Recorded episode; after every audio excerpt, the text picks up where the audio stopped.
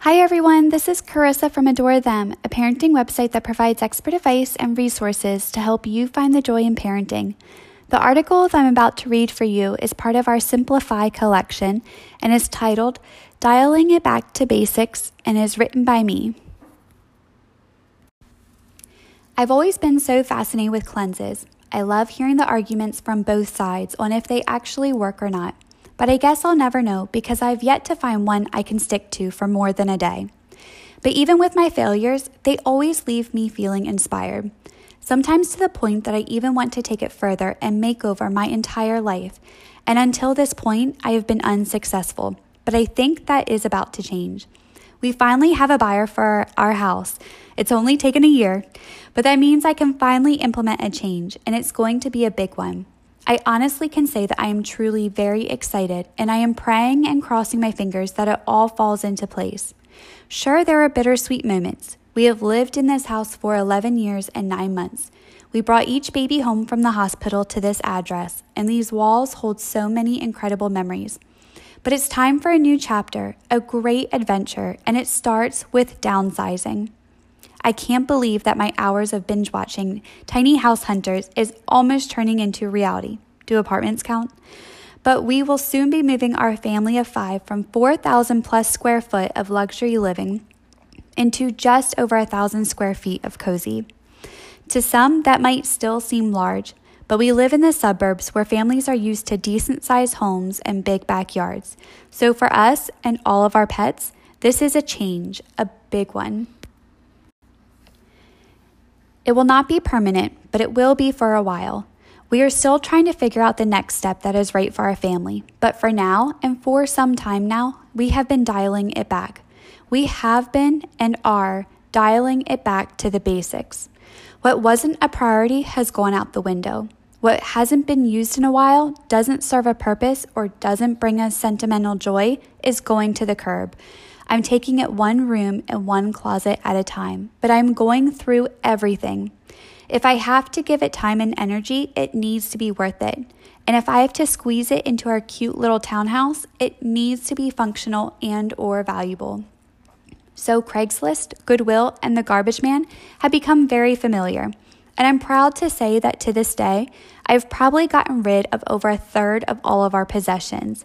I am far from done, but it already feels so good. I feel so much lighter.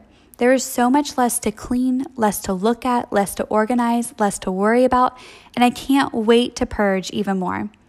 After a very emotional and tough two years for our family, I am finding my own way of therapy. I am finding that simplicity is beautiful. Basics are easier. Details can make things complicated. Other people, their opinions, and expectations can be daunting.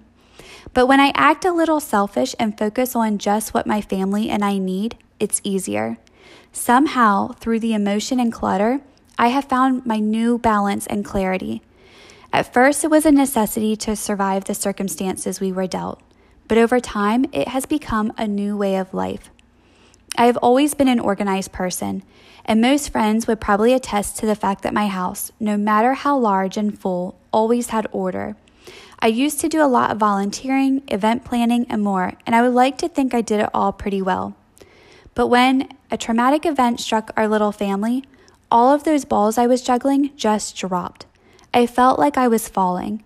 I even sometimes felt like I fell off the face of the planet.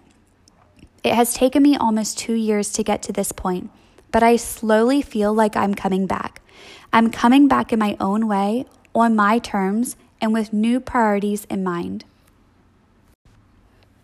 I still care what others think of me, and I truly want to be liked. I want to get back to helping others again, being involved in social settings and doing things within the community. But no longer do I feel responsible for so much, and it's freeing. For the past eleven years, I've spent an incredible amount of time doing tasks and housework that often seemed endless and pointless. I'm choosing now to live in a different way. I want to spend more time running around outside with my kids and actually do a few things for myself. But in order to do that, something in my life had to give, and for me, it was the house and the stuff in it. I will admit that most of my relationships have changed as well. My friendships, extended family relationships, and even some professional partnerships have changed. Some have been easier to let go of than others, and some people I deeply miss. But I hope with these lifestyle changes, it will afford me the time and energy to work on those relationships that I still hold dear. Life is never easy, and it can throw us curveballs from time to time. But I hope that I can teach my kids that it doesn't mean life is over. It just means you dial it back to the basics, readjust, and move forward in a new way. And if you can do all of that, it will make you stronger and teach you some very valuable life lessons along the way. And right now, life is teaching me that there truly is beauty in simplicity. For more parenting content, check out adore them dot com, where each week we feature a new collection of content around a different parenting topic. These collections include articles, videos, printables, products, and more. Thank you for listening, and be sure to subscribe.